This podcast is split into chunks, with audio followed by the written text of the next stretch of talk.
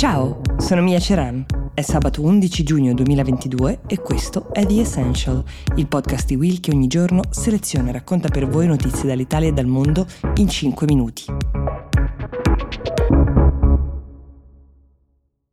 Danilo Girasole ci chiede um, di fare una panoramica su che cosa stia accadendo con il DDL concorrenza e soprattutto che cosa stia accadendo invece con le concessioni balneari che come sapete sono un argomento che torna d'attualità ogni estate da diversi anni. Allora, allo stato attuale oltre il 40% delle coste balneabili italiane è occupato da degli stabilimenti privati o da dei campeggi o da dei complessi turistici di qualche genere.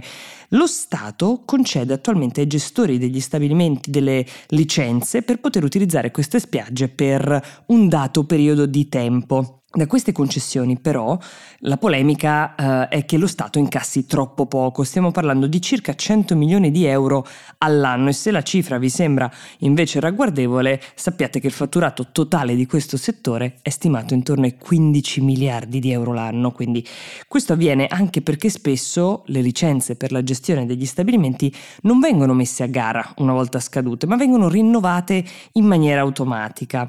Allora, prorogare le concessioni in automatico automatico di fatto rischia di escludere altri imprenditori dall'entrare in questo mercato e conseguentemente tra l'altro porta ad avere meno concorrenza. Lo scorso novembre il Consiglio di Stato aveva stabilito che le concessioni attualmente in vigore avrebbero perso la loro validità a partire da fine dicembre 2023. Ovviamente grandissime proteste dei gestori da lì sono partiti però i lavori che hanno portato a fine maggio all'approvazione da parte del Senato del DDL concorrenza, che prevede, diciamo in un riassunto, tre punti principali.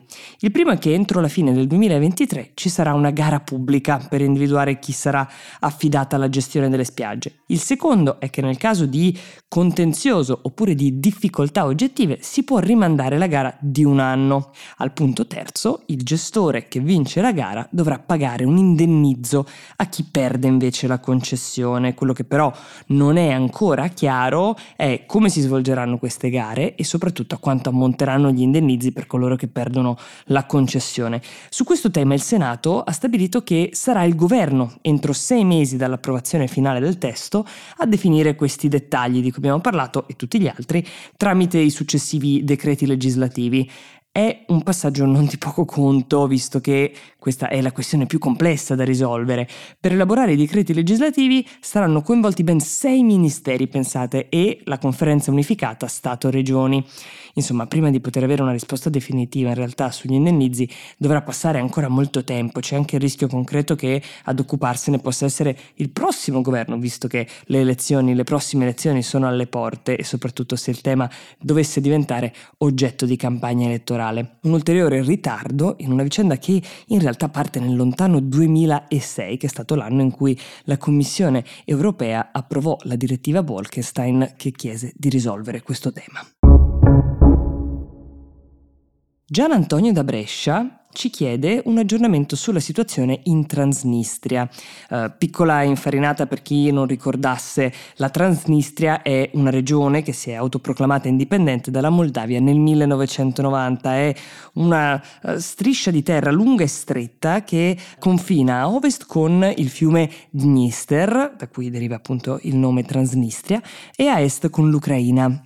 La Transnistria oggi non è riconosciuta da nessun paese ONU, nemmeno dalla Russia, che però le fornisce aiuti economici, gas a prezzi calmierati e dispone anche di un proprio contingente dell'esercito di circa 1500 unità sul terreno. Come per altre regioni, la tensione risale ciclicamente con l'esplosione di conflitti tra Russia e paesi confinanti e questo è successo anche recentemente.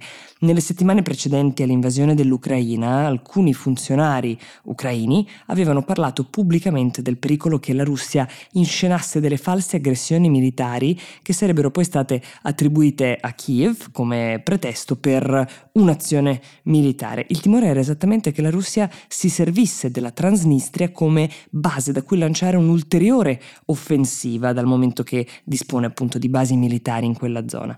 Questi timori di un'escalation erano diventati più concreti dopo che a fine aprile il governo locale aveva denunciato il fatto che un edificio dell'agenzia di sicurezza della capitale Tiraspol era stato attaccato. Erano circolate alcune foto dell'edificio con le finestre rotte e in fumo, però la vicenda sembrava essersi conclusa lì. Alcuni media filorussi avevano attribuito questa e altre esplosioni a dei sabotatori ucraini, ma gli analisti esterni, quelli citati dal New York Times, ritengono che siano opera di sabotatori russi invece che cercano di creare malcontento nella comunità locale. Da allora non ci sono stati altri casi evidenti, la tensione resta alta e rischia anche di compromettere o quantomeno di rallentare il processo d'ingresso avviato dalla Moldavia per entrare nell'Unione Europea.